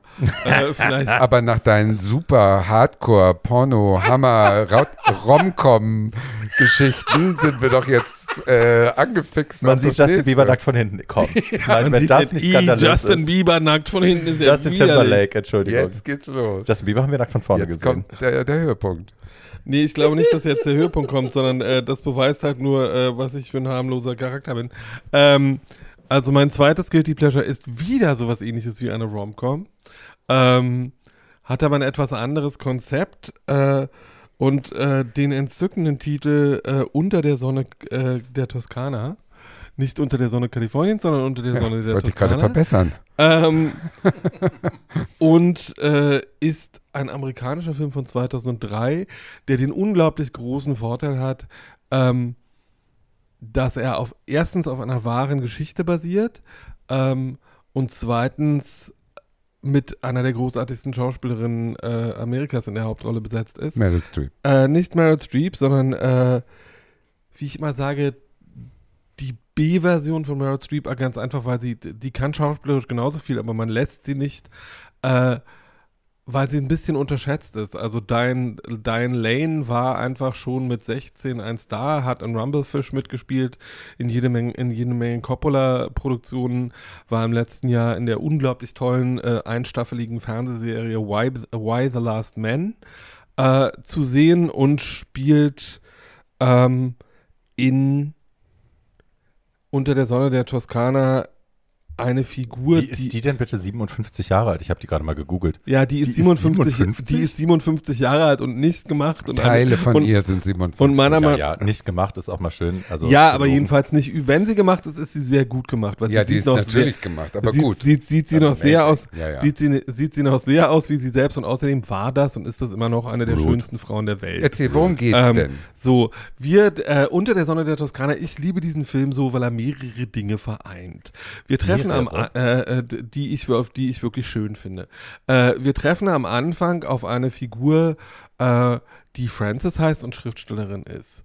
Ähm, dieser Film basiert auch auf, auf der Autobiografie äh, einer Schriftstellerin, die Frances heißt, ähm, aber, nämlich Frances Mays, ähm, aber das Buch ist ein ganz anders als der Film, weil das Buch ist eigentlich ein äh, Reise- und Kochführer für Italien, der so ein bisschen feministische Einschläge hat. Ähm, daraus hat die wunderbare Audrey Wells, die eine großartige äh, Regisseurin und Drehbuchautorin ist, etwas gemacht, das sowas ähnliches ist wie ein feministisches Meisterwerk. Nämlich Frances äh, erfährt, ist Anfang vierzig und erfährt am Anfang dieses Films, dass ihr Mann sie betrügt. Die beiden wohnen in San Francisco, ähm, Äh, Frances hat eine äh, beste lesbische Freundin, die von der wunderbaren Sandra Oh gespielt wird und Patty heißt. Ähm, und äh, Frances lässt sich also scheiden, zieht deswegen in so einen, äh, weil ihr Mann gerne im Haus bleiben will, weil der eine neue Freundin hat, sie hat aber keinen neuen Freund. Äh, sie zieht also in so Apartments, wo geschiedene Leute untereinander wohnen. Ähm, sie ist äh, die Schriftstellerin, dann gibt es einen Arzt und einen Anwalt und äh, so, äh, und sie wird mit den Worten, Worten begrüßt. Ach, Sie sind eine Schriftstellerin, wie schön, dann können Sie jetzt immer die, Selbstmord, äh, die Selbstmordbriefe schreiben für die Leute, die sich hier umbringen. Ähm, diese Scheidung dauert ein Jahr.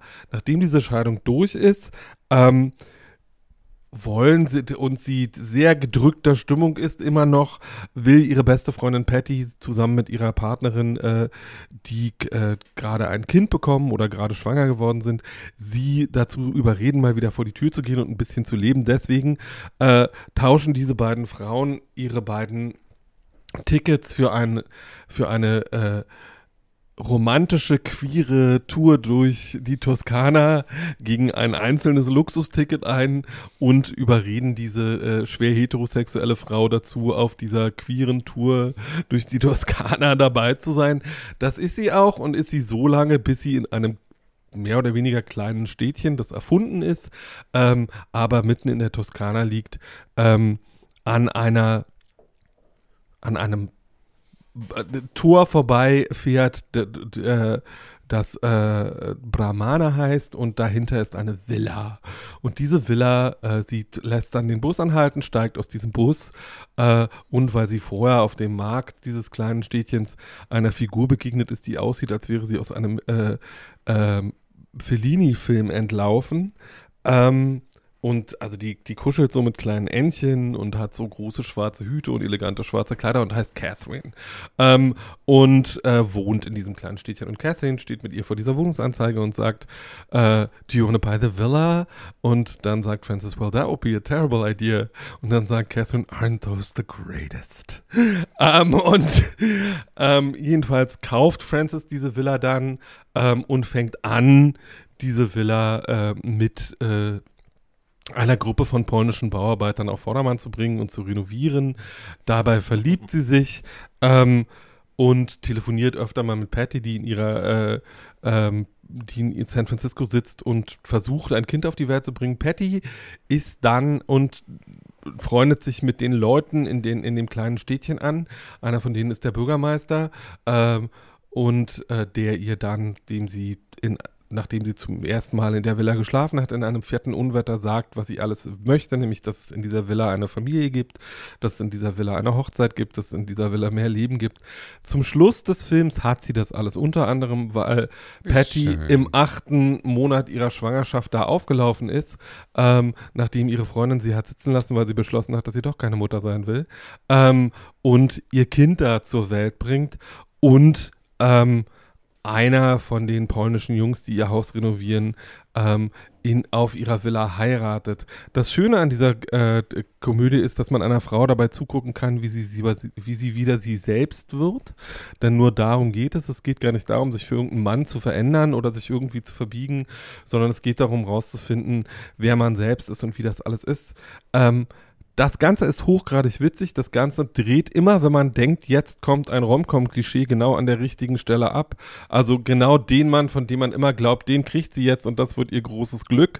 Ähm, den kriegt sie dann nicht, weil aus verschiedenen Gründen, entweder weil sie oder der Mann sich dagegen entscheidet. Und das ist auch immer total gut und richtig so, weil zum Schluss ist diese Frau ganz sie selbst und ähm, Catherine ist mit meine Lieblingsnebenfigur, äh, die ich, äh, die ich in der Filmgeschichte kenne, weil Catherine ist eigentlich Anita Ekberg ähm, und ist eine große, e- große elegante englische Fellini-Darstellerin, die halt, wenn sie zu viel gesoffen hat, ähm, in den Brunnen des Dorfes steigt und sich auszieht und dort irgendwie spielt. Sie ist jetzt in einem Fellini-Film oder die immer mit äh, fünfundzwanzig Jahre jüngeren jugoslawischen Studentinnen spielt, äh, äh, Studenten spielt und sich von denen malen lässt, nackt. Und wenn Frances dann da reinkommt und irgendwie beschämt ist, sowas sagt wie, Frances, you're still sad and you're so boring, go away. Und also immer so, so diese Momente, jedwedes Rom-Com-Klischee, das in diesem Film auftauchen könnte, also die beste Freundin, die ihr dann zur Seite steht oder der Mann, der sie dann irgendwann rettet oder irgendwie sowas, das passiert alles überhaupt nicht. Und das Ganze ist im Sommer in der Toskana gedreht. Und wer sich im Februar oder Anfang ja. März im regnerischen ja. Deutschland mal was wirklich Gutes tun will, kann sich einfach anderthalb Stunden Toskana im Sommer geben. Ich mache jetzt mal die Schulz. Wo ja. ist denn die Schuld dabei? Wo ist denn das Guilty Pleasure? Naja, das, was mich... Das klingt alles das, was, wie ein sehr schöner Film, den man gut gesehen haben äh, soll. Das, was mich daran... Das, naja, das, was mich daran so ein bisschen äh, äh, schuldig zurücklässt, ist natürlich... Ähm, also erstmal ist Audrey Wells inzwischen tot und es ah. war ihr letzter Film. Äh, sie hat danach noch an ein paar Drehbüchern mitgearbeitet. Ähm, aber äh, ist dann auch, ich glaube, selber an Krebs gestorben oder irgendwie sowas. Und das, was mich daran schuldig zurücklässt, ist, dass jeder von meinen intellektuellen Freunden, dem ich diesen Film in die Hand drücke und sage, hier, you're gonna have fun, ähm, sagt, natürlich hatte ich Spaß daran, aber Herr Schulz, was ist denn das für ein irgendwie leichtgewichtiges und irgendwie so, ist man von der überhaupt nicht gewöhnt. Und ja, so. Welcher Film ist mehr Guilty Pleasure, der oder Eat, Pray, Love? Also Eat, Pray, Love ja, ist ein gleich an. Also Eat, Pray, Love ist ein viel, viel schlechterer Film. Okay. Ähm, also ist mehr Guilty Pleasure. Also Eat, Pray, Love ist, Eat, Pray, Love ist für mich auch kein Pleasure, weil ich die ganze Zeit davor sitze und denke, oh Gott, ist das schlecht. Ja. Ähm, und hier sitze so ich und ich und ich hier sitze so. ich und ich kann diesen Film inzwischen fast mitsprechen, weil ich ihn garantiert, also unter der Sonne der Toskana, weil ich den garantiert fünfzehn oder siebzehn Mal gesehen habe, weil wenn das ist so, es ist mein mein Guilty Pleasure, weil es auch mein Soul Food ist. Also wenn es mir schlecht geht, mhm. dann tue ich diesen Film in den D V D-Player und kann dann auch putzen oder dabei schreiben oder irgendwie sowas, weil inzwischen kann ich einfach an den Stellen, die ich besonders mag, äh, immer mal hochgucken und mich freuen und dann auch wieder weggehen. Ähm, und ja, ich kann den nur empfehlen, der macht, der wirkte, der, also das kann man ja im Ende Februar, Anfang März vielleicht gebrauchen. Der macht, dass es einem warm ums Herz wird und hat eine so queer, und hat das eine, wir schön, und hat eine und hat eine äh, queere Nebenfigur, die überhaupt nicht angestrengt ist, sondern die einfach und die auch überhaupt nicht erklärt wird, sondern die da einfach ist und wem es nicht passt, der kann mich am Arsch. Ja, wir äh, Barbie, unser Auftrag ist, dass wir Paul ein bisschen mehr ähm, analysieren, um die tiefsitzenden Guilty Pleasures rauszufinden, weil ja. das hier ist jetzt sozusagen ein Guilty Pleasure in, ja, für uns Genussfernsehen, ja. für Paul. Oh, ich fühle mich, Paul, ich bin doch so protestantisch-jüdisch, ich fühle mich doch immer gleich. Nee, du hast einfach so doof, so doof judgy intellektuelle Freunde, die dir das Gefühl ja. haben, dass du sowas nicht gucken Paul darfst. Guckt mit einem Blick Mag von sein. Außen auf sich ja. und das müssen wir, das müssen ja. wir therapieren. Das müssen wir therapieren. Und da habe ich auch schon den richtigen Film für dich. Diese Überleitung. Frau Berlin. Wahnsinn. Wir müssen Paul den Film zeigen, Im Himmel ist die Hölle los. Oh. Kennt ihr den? Ich kenne den Film doch. Ja, dann solltest du den mal deinen intellektuellen Freunden vorspielen. Aber die lieben da den noch alle, aber das ist Ach, die ja, ja, Der ja, ist ja, wieder ja. so ironisch das doof, Camp. dass der wieder Camp ist. Camp. Okay, gut. Okay, dann nehme ich das zurück. Oh, Leute. Aber nichtsdestotrotz hast du doch jetzt bestimmt. Also, sagen naja, mal, also sagen, warte mal kurz, nur um das zu beantworten. Ja. Äh, also, mein wirkliches großes Guilty Pleasure. Ach, jetzt äh, kommt's. Sind, also, das lässt sich aber auch in einem Satz erklären. Sind Zusammenschnitte von, äh, von The Voice America. Also, irgendwie The, mo- the ten most moving bla, the ten most amazing hm. Okay, so, das ist schon schlimm. Ja, äh, da, damit kann ich auch mal, wenn ich nicht schlafen kann, eine Nacht vor dem Computer ja. zubringen. Heulend. Heulen, ja. natürlich. Ja, ja. Ugly crying. Solche, solche Hitlisten gucken ist äh, schwer süchtelnd und mm. äh, sehr schlimm eigentlich. Mm. Ja, das stimmt. Sowieso dem Algorithmus zu folgen ist schlimm. Sehr, aber ich meine, es sind diese Momente, ne, wenn man heulend auf dem Klo sitzt mit eingeschlafenen Beinen, weil man schon zwanzig Minuten da sitzt. Und YouTube. Dann weiß man irgendwie. Ja, und wenn man auch weiß, ja. das, Maybe ist this is not so, healthy. Das, ja. ist jetzt, das ist jetzt nur so geschnitten, auch mit genau, genau der richtigen Musik unterlegt, dass ich es ja. anrührend finde, wenn Sam Bailey bellt. Ja. Und es ist nicht schlimm, dass man es durchschaut und es trotzdem funktioniert. Ja, es ist furchtbar. Es ist schlimm. Es ist schlimm. Ähm, wir haben ja vorhin darüber gesprochen, dass die persönliche Grenze für Guilty Pleasure ist ja bei jedem individuell anders. Paul glaubt, es gibt eine allgemeingültige Definition. Ich glaube das nicht. Ich habe ähm, zum Beispiel als Guilty Pleasure für mein, aus meinem privaten Leben jetzt äh, rausgefunden, dass wenn ich mal zur asiatischen Pediküre gegenübergehe für fünfzehn Euro und das machen lasse oder Maniküre, was selten vorkommt, aber ich lasse es mal machen, fühle ich mich, äh, äh, wie soll ich sagen, schuldig, weil ich weiß, dass ich irgendwie äh, prekär beschäftigten Leuten da... Weil Asien äh, so groß ist und du nicht weißt, wo diese Leute wirklich herkommen? Oder? Ja, weil die, weil die höchstwahrscheinlich irgendwo in Lichterade im äh, Achtbett äh, äh, ein Zimmer-Apartment von fünfzehn Quadratmeter leben müssen Vermutest und von morgens bis abends dahin und hergeschleppt werden. Ja, weil es ja so eine Menschenhandel-Geschichte gibt. Das äh, ist bekannt, dass es das gibt, dass die äh, Arbeitskräfte hierher... Da kriegst du keine richtige Antwort, weil das hat auch was mit Mafia zu tun, bloß nicht mit der italienischen, sondern mit der... Äh, mit einer anderen, die mit Menschenhandel zu tun hat und die landen in diesen, äh, das sind alles äh, junge Frauen, die da Tag und Nacht die eingewachsenen Fußnägel von irgendwelchen äh, Mitteleuropäern behandeln müssen. Und das finde ich ganz schlimm, aber da gehe ich trotzdem manchmal hin und finde es ich ganz schlimm. Ich wusste das gar nicht, dass das ein Ding ist tatsächlich, das ist dass es in diesen Nagelsalons so eine so ja, das ist hier in, gerade in Berlin dieses Struktur Don Juan Center ja. ist der, äh, der europäische Hotspot für asiatischen Menschenhandel. Seriously? Und das kommt alles aus den früheren äh, Verbindungen äh, Vietnam, D D R mhm. und die sind alle, äh, das sind alles welche, wenn du da hinter die Fassade guckst, ist nur Unglück und Leid. Ich hatte mal was mit einem ähm, mit einem, der in so einem Dings arbeitet, also ein junger homosexueller Mann und der hatte nie Zeit, weil der von morgens bis abends immer da arbeiten musste und der hat nichts verdient. Das ganze Geld wird ihnen weggenommen und die müssen äh, abgeben und so weiter und so fort. Also es ist wirklich schlimm. Es ist wirklich peinlich, also nicht peinlich, es ist ein Verbrechen und es ist äh, ganz schlimm. Da müsste man, äh, da warum müsste man viel, ja, warum gehe ich dahin? Das ist die Frage, genau. Das ist genau die Frage, weswegen ich ein Guilty Pleasure habe, wenn ich da hingehe. Weil ich weiß nicht, wo ich sonst hingehen soll. So. Na, zur Fußpflege, die halt was Anständiges ist. Ja, habe ich halt nicht. Ja. Hm. Bei mir im Einkaufszentrum gibt es nur solche. Aber das ist so ein Guilty Pleasure, was ernsthaft Guilty Pleasure ist. Du könntest ja vielleicht auch hundert Meter die Straße runtergehen. Ja, aber dann denke ich auch an mein Portemonnaie und gehe dann doch wieder dahin. Das hm. ist mein Guilty Pleasure.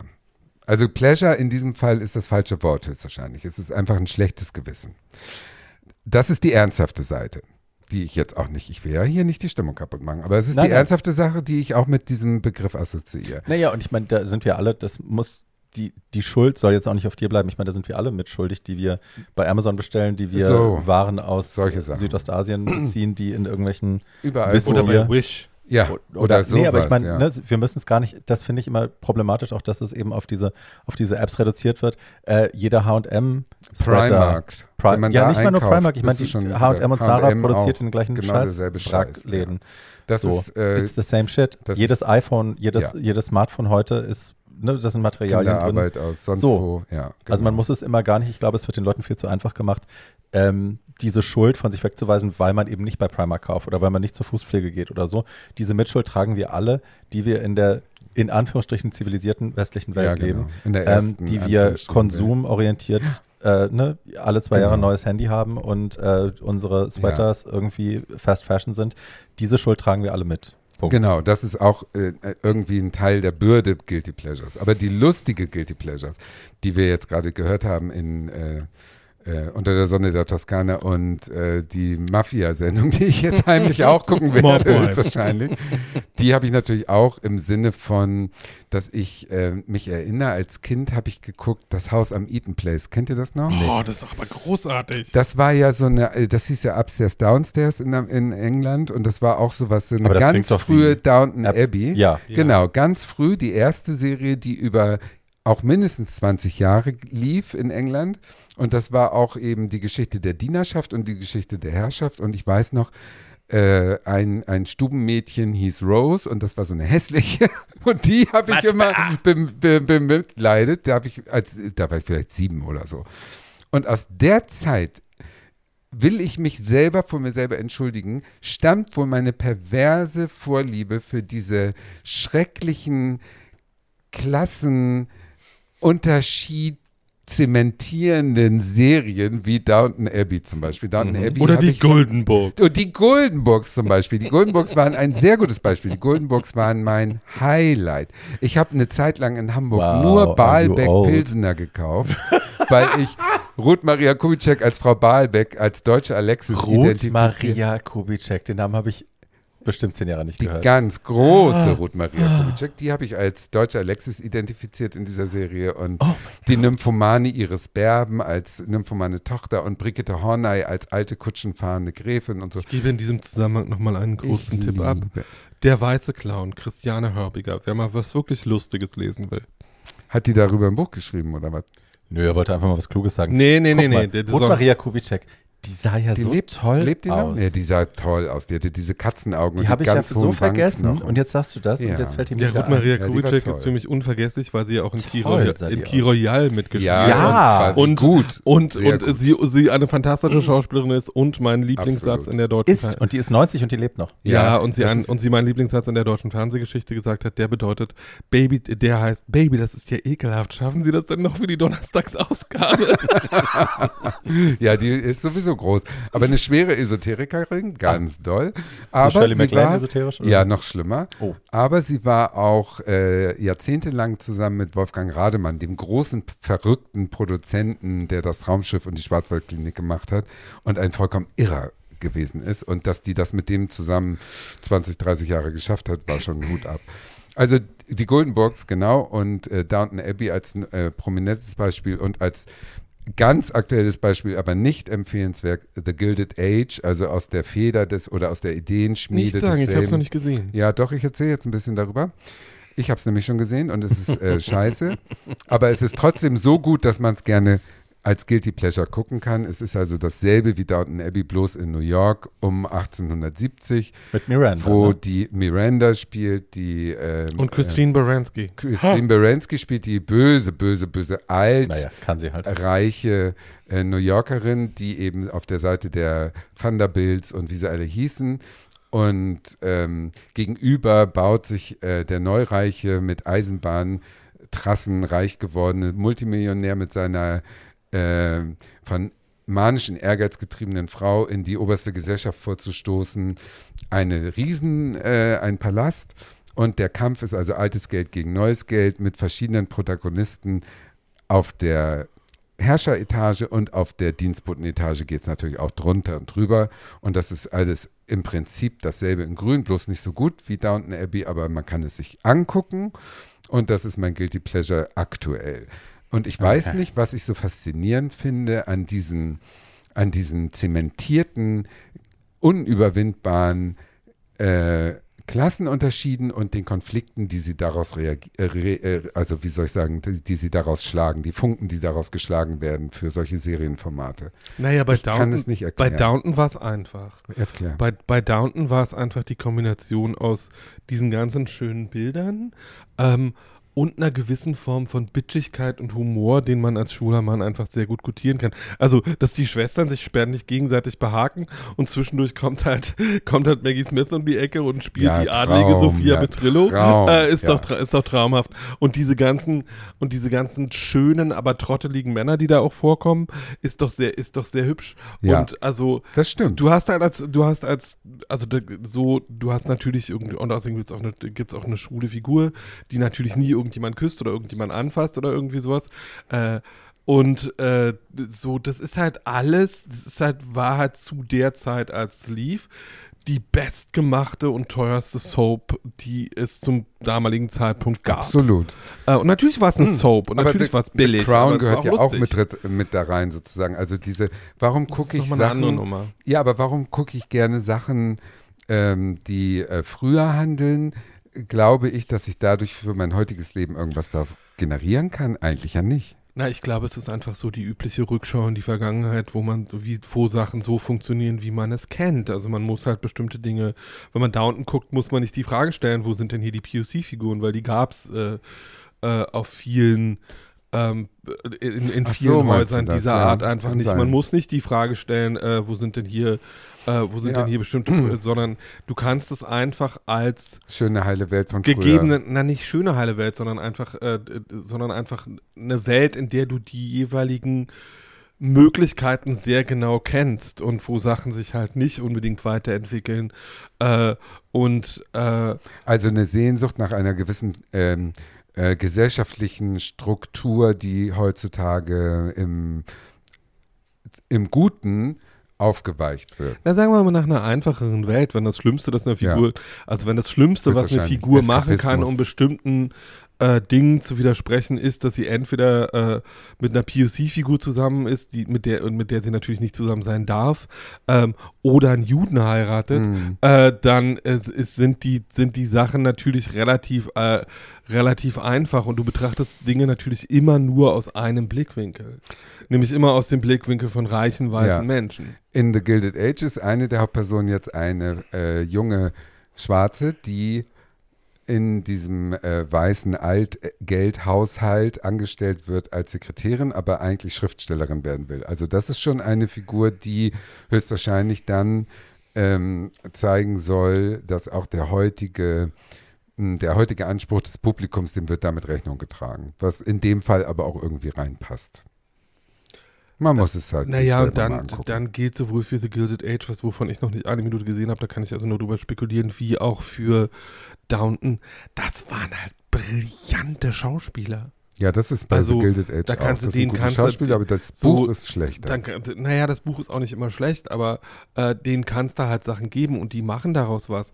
Und wenn du im Prinzip äh, von Downton hat ja kaum jemand irgendwas behalten, außer dass äh, Frau Smith halt pro Folge drei echte Treffer landen darf. Mindestens. Ähm, und äh, so und da auch für nichts weiter da ist, als die Treffer zu landen. Also sie ist ja kein, sie darf halt ab und zu mal, äh, sie darf halt ab und zu mal zeigen, dass sie noch andere Gefühle hat, als außer eine Bitch zu sein, aber auch nicht besonders viele. Nee. I like Jetzt kommt her. ein neuer Spielfilm. I really jetzt. like Jetzt kommt ein neuer Spielfilm im März. Äh, ich glaub, das Erinnert ist ihr euch an Eine Leiche zum Dessert? Ja. Ist ja eigentlich auch Schrott. Also ja. einer dieser Filme, die ich Komisch besetzt. als Kind wahnsinnig ja, gern geschaut habe und dann jetzt gerade mit Florian Hetz neulich nochmal geschaut habe und wir waren dann uns beide einig. Geht nicht mehr. Actually, it's really bad. Aber ja. es ist nach wie vor diese Szene mit Maggie Smith, wo sie irgendwie die Alte guckt, I like her, I really like her. ja. mit, so, mit so einem lustvollen Grinsen im Gesicht. Und es ist halt nach wie vor, ich meine, da war die dreißig, ist eine Frau, die ja auch nie jung war optisch, ne? ja. die war ja immer schon irgendwie alt, aber halt fickende Hölle. Also die war halt immer schon gut und die kann in einem ich Satz. Halt, ich finde halt so einen Satz zu sagen. Kann die. Ich ja. finde halt wie, so einen Satz zu sagen wie we can't possibly mourn every foreigner. We would be in a constant state of hysteria every time we open a newspaper. Ähm, also sowas kommt, sowas kommt, sowas kommt. Die Paul freut sich über den Satz.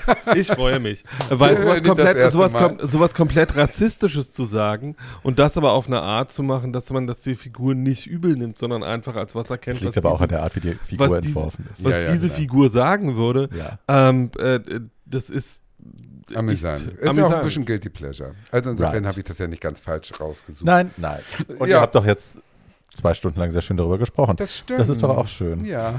Ist es Ihr unterhaltet euch Stunden? so selten. Ja. Nein, nein, ich meine nur das jetzt über, über The Gilded Age. Ähm, nein, wir sind bei eins Komma fünfundzwanzig. Das Gut. ist alles in Ordnung. Wir wollen euch auch nicht überstrapazieren mit nein, unserem Guilty Pleasure. Nein, Aber nein. ihr könnt uns um eure schreiben. Um eure Ja. Gespannt. Und vielleicht sind so ein paar richtige dabei, wie ja. Celebrity Sextapes oder sowas, ne? Die wirklich moralisch nicht so ganz eindeutig, also eigentlich relativ eindeutig klar zu bewerten sind, aber ja, wir schauen sie trotzdem. Sowas. Ich, also, nicht so Filme aber, unter der aber Sonne jetzt der Toskana. Mal ohne Scheiß. Also, das ist ja was, so, das können, darüber können wir nochmal kurz reden. Äh, weil solche Sachen zu machen wie Die, äh, äh, sich äh, F- Fotos anzugucken, auf denen Celebrities drauf sind oder sich irgendwelche Filmchen anzugucken, in denen man angeblich die Schwänze von irgendwelchen Männern sieht. Ich finde das ja für die Konsumenten dann immer ein bisschen peinlich, wo ich dann immer, weil ich dann immer denke, warum? Porn exists. Why are you watching this? Also du um, hast gerade drei so. Filme erzählt und die, die, die Einführung war, dass das toll ist, weil man die da nackt von hinten sieht oder auch manchmal auch von vorne. Weil ähm, das noch die weil Faszination. Das noch, weil das noch mehr ist als nur das. Also ist halt eingebaut, die sind halt, das sind halt alles drei einigermaßen anständige Filme. Einer davon ist sogar wirklich nein. Aber das Guilty Pleasure, Guilty nein, nein. Pleasure war der Arsch. Ja, so. Und das ist es bei Celebrity Sex Tapes auch. Also ich würde, ich fand's sehr spannend zu wissen, wie, äh, wie heißt der, der heiße irisch-amerikanische Schauspieler, der Kassengift ist. Colin Farrell? Genau, Colin Farrell. Ähm, Da wollte ich unbedingt wissen, wie der Schwanz aussieht, weil so viel darüber das gesprochen wurde. Das will ich worden. auch wissen. Und wo sehe ich das? Kann ich dir geben. Oh ja. Du kannst auch einfach mit Schatz, also du kannst auch Link einfach, kann du kannst auch einfach Colin Farrell Sextape eingeben, das findest ja, du auch. So. Okay. Das wollte ich schon gucken. Also es ist dann ja schon auch eine Obsession, wenn man irgendjemanden hot findet, dann zu googeln. Naja, mein Problem, mein Problem dabei ist. It's guilty. Ja, ja, mein Problem dabei ist, wenn.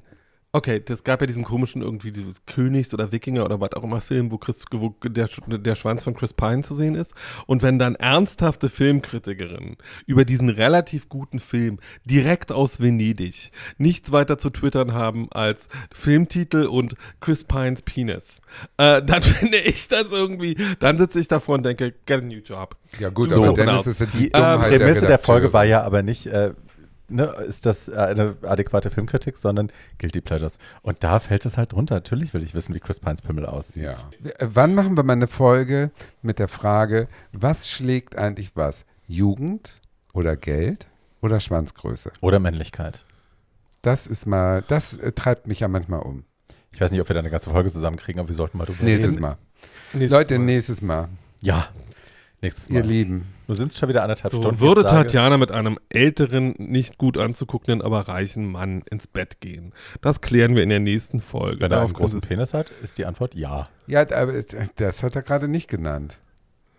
Er hat Geld genannt. Geld gegen großen Penis und gegen Jugend. Würde ich sagen, so. Nein. Aber mit großem Penis? Geld, also Geld und großer Penis gegen Jugend, würde ich sagen, schlägt Jugend, ja. There we go. Ja, das ist ja. Geld ja. und großer Penis. Problematik Bingo mit schlägt, Tatjana Berlin. Schlägt, absolut. Aber absolut. Geht es, geht es dann auch, schlägt auch, äh, schlagen auch Jugend und Geld oder großer Penis und Jugend? Das Geld. Ist eine große also, Frage im Berliner Szeneleben. Gibt es diesen Loriot-Sketch mit Salami? Ich bitte euch. Nee, das ist Habe Kerkeling. Das ist die Entscheidung, die die Jungschen nee, heute alle Rio. Im Kopf haben. Die haben nur drei äh, Schubladen. Pfanne, Geld, Schwanzgröße. Schatzi, I'm an ass, man. Mir sind große Schwänze so egal. Gut, nachdem wir das jetzt auch geklärt haben, liebe Leute, ist diese Folge hier einfach mal zu Ende. Unser ähm, Dom-Top hat gerade gesprochen. Nicht besser, es wird nicht besser. Und ähm, wir übersteuern wenn ihr Tatjana Zeit, Geld, große Penisse Kreisch. Oder Jugend schicken wollt, könnt ihr das per E-Mail tun an too old to die young podcast at gmail dot com. Kriege ich nur Schwanzbilder zugeschickt. Toll, danke. Die nehmen wir auch. Das geht ja eh alles an mich. Ich filtere das raus, so, was dir gut. gefallen könnte und schicke es dann weiter. Sie behält also alle so, guten und schreibt sie selber heimlich an. Falls diese Folge von Mafiosis gehört wird und, Barbie, und einer davon eh Barbie tot. Zu seiner Housewife machen möchte, können no, wir no, darüber auch reden. No, no, not interested. ähm, okay, ihr kennt das Prozedere, wenn ihr uns unterstützen wollt, teilt bitte diese Folge auf Social Media, empfehlt uns euren Freunden, ähm, gebt uns bei Apple Podcast und bei Spotify eine fünf Sterne Bewertung, netten Kommentar könnt ihr auch da lassen und wir hören uns in zwei Wochen wieder. Wir freuen uns drauf. Wenn wir nicht bis dahin von der Mafia ja, gelünscht, vom Remo ausgelocht, ihr wisst schon. Ausgelocht wurden. So. Ermordet werden. Bleibt uns gesund, auf Wiedergehört. Tschüss. Ciao. Habe ich Ciao gesagt? Italo-amerikanisch Ciao.